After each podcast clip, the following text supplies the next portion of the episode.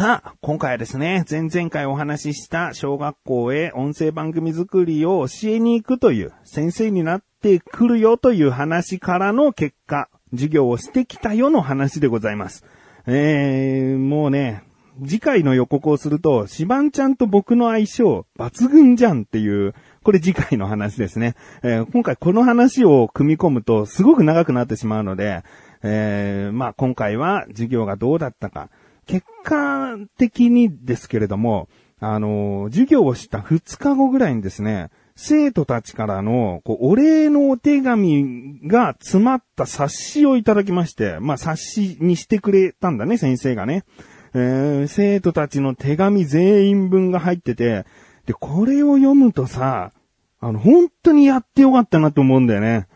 ええー、あの、単純に僕が口で教える授業と、あと、後半は実践で授業をしたんですね。実践っていうのは、まあ実際ラジオのトークをしてみようっていうところなんだけど、この授業を、まあ、実践が生徒たちが一番こう盛り上がったり興味持ったりする部分かなって正直思ってるんだけど、それだけをやると授業にならないから、まあ、僕が教える項目としていろいろとプリントを作ったので、そのプリントを追いながら話をしていくという部分が前半にあったんですね。だけど、このお手紙を見る限り、あの、実践はもちろん、あの、楽しかったなんだけど、なんか結構ね、話を聞いて、ラジオに興味を持ちましたとか、うん、もっとラジオのことを知りたいと思いましたとか、うん、すごくね、良かったんだよね。この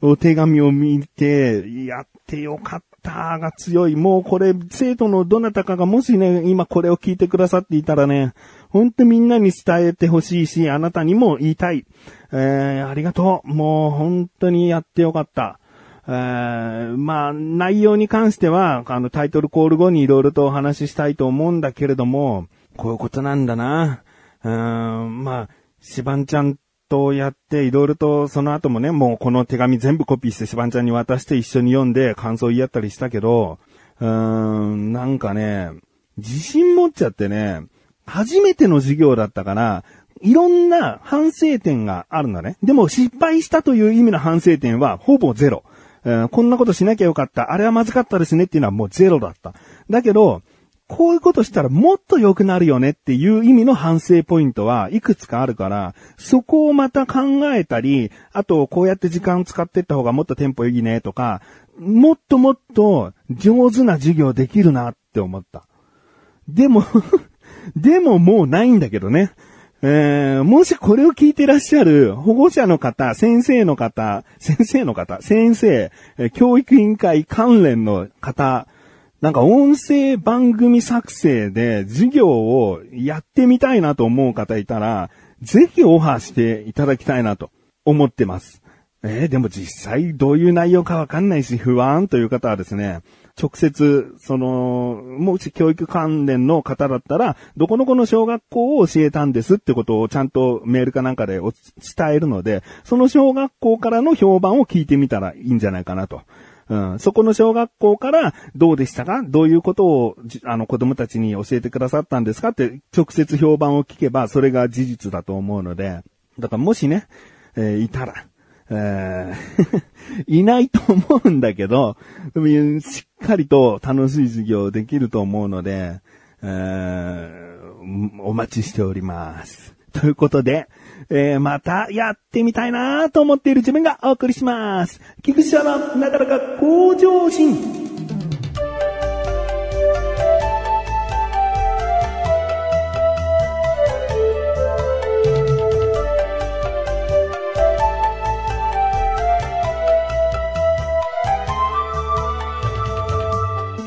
さあ、肝心の内容ですね。内容と実際行った時の小学校の生徒のみんなの雰囲気がどうだったかっていうと、あの、ビデオカメラ回させてくれたんですね。だからもう家に帰っても2回はもうフルで見たので、ああ、こんな感じだったとか、ああ、こういう風にすればよかったまあ、いろいろなことを感じながら振り返ることができたんだけど、まず生徒たちの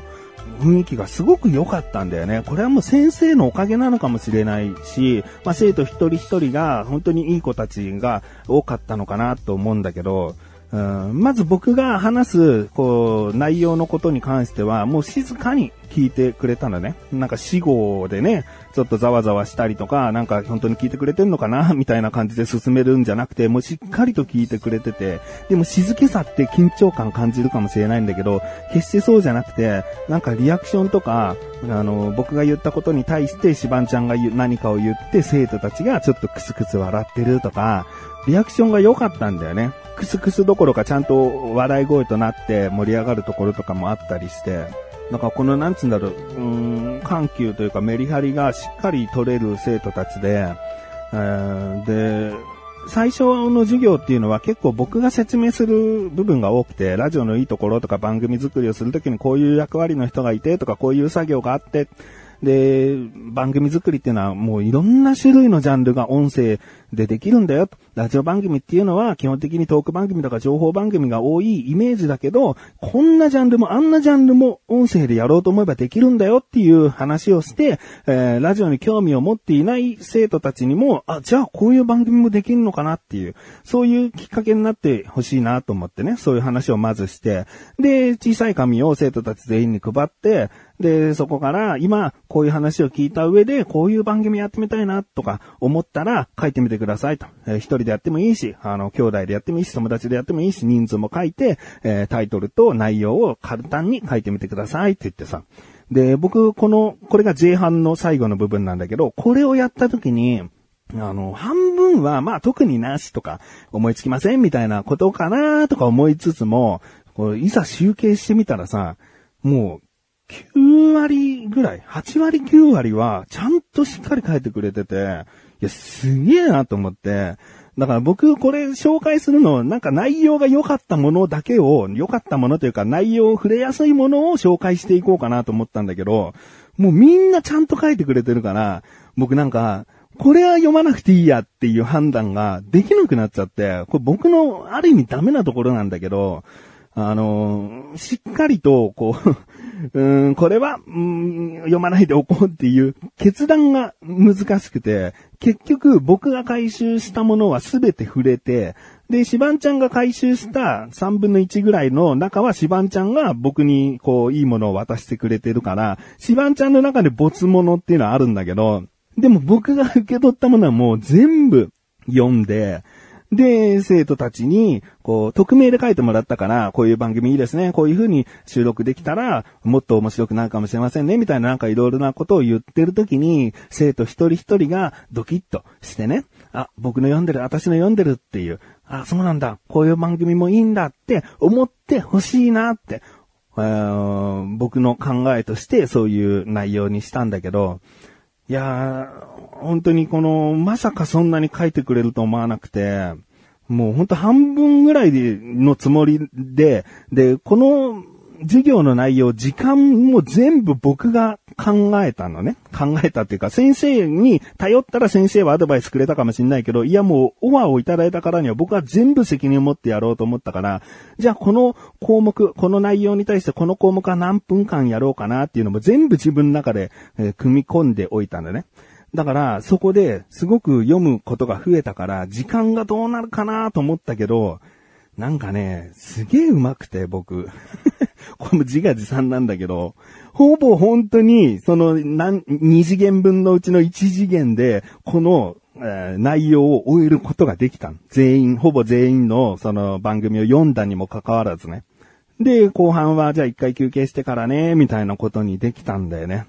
いやもう本当に、良かったな。生徒たちもそう意欲的で、だからこそね、その後半も手を挙げてもらうところとかあったんだけど、その、手挙げてさ、なんかあの子を手挙げてんな、でもこの子は先に手を挙げたからこの子を刺そう。ね、2回目刺すってことをなるべくせずに、えー、先着順というかなんか意欲がある子を優先しちゃってたのね。でもそれって間違いではないんだけど、僕って、小学校の頃、結構手を挙げなくても思ってることがすごい強いことがあったのね。だから刺されたらこういうこと言おうって思ってたりもしたの。小学校の頃とか。だから、なんか手を挙げてる人の意欲を無視してまでも、でも僕は手を挙げてない子に君はどう思うってなんか声かけるのは全然まだまだ上級なところというか、すごいもっといろんな授業を積み重ねてたらそういうことも普段ね、この子は指してるから、えー、君を指名しようみたいなことはできるかもしれないけど、僕もう最初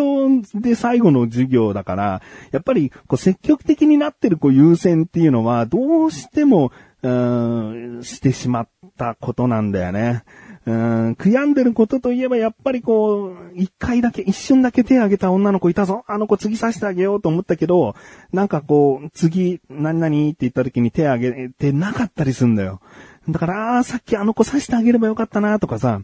うーん、なんか手は挙げてないけど、すごく楽しそうに話を聞いてくれてるから、君、何か言ってもらいたいなとかさ、うーん、なんかそこがね、すごい難しくて、結局こう、積極的に、あの、意欲的に、こう、授業を受けてくれてる子に刺したり、えー、したんだけどね。でもそれ間違いではないと思ってるけどね。そこって小学校の先生とか、まあ、難しい判断をしながら授業してんだなって思うね。うん、なんか胸が痛くなるというかさ、もっと均等にみんなに一人一人に何かこう教えてあげたいなっていう風に思っちゃったね。うん。まあ、後半はですね、あの、ゲストトーク、テーマトークって言って、シバンちゃんとゲストトークを生徒の誰かこう手挙げてくれた人がしてもらって、で、テーマトークっていうのは、その、なんか、楽しくトークの昔のやつみたいにさ、今回のテーマは下駄箱ですとか言ってさ、下駄箱について話すみたいな、そういうなんか即興のトークっていうのは、すごくいろいろなことに気づけたり、トークをする上で結構重要なテクニックが詰まってたりするから、えそういう話をえー、生徒たちだけでしてみてくださいって本当はデモンストレーションで僕としばんちゃんが生徒からテーマもらってやろうと思ったんだけど、結構時間が押し、やっぱり押しちゃってね、えー、後半として、それまではちゃんとしっかりと時間通りではあったんだけど、やっぱりこう、生徒たちが、すごくゲストトークやりたい、テーマトークやりたいって手はいっぱい挙げてくれたから、うーん、まあ、時間足りなかったね。えー、他にも収録の注意点とか収録テクニックについて僕が話したりするところもあったりしたから、まあいろいろとこう、あのー、3時間、せめて3時間分あれば、僕の今回やりたかったことをきちんと詰めて、えー、授業することができたなって思いましたね。えー、一応、あの、時間がないのでこれはやめますっていう大きなところはなく、あの、本当にしっかり、しばんちゃんも感心してくれるぐらい、あの、うまくできたんですよ。もうこれが本当に初めての授業なのかってね、僕客観的に見ても、本当自画自賛したくなるような中身ある授業だったなーって思いました。うちの息子たちからの評判もね、あの、思ったよりすごかった。さすがですっていう息子の評判。えー、神さんもね、すごくいいと思うってね、褒めてくれたんで、なんかこうね、力になります。えー、なんかオファーありましたら、えー、授業ね、小学校から中学校ぐらいまでかな。高校生だと今回考えてた内容っていうのは結構こう、あの、あんまり楽しめないかもわかんないけど、小学校、中学校の方だったら、今回の内容そのままいろいろなところを持ってって授業を楽しくできると思いますので。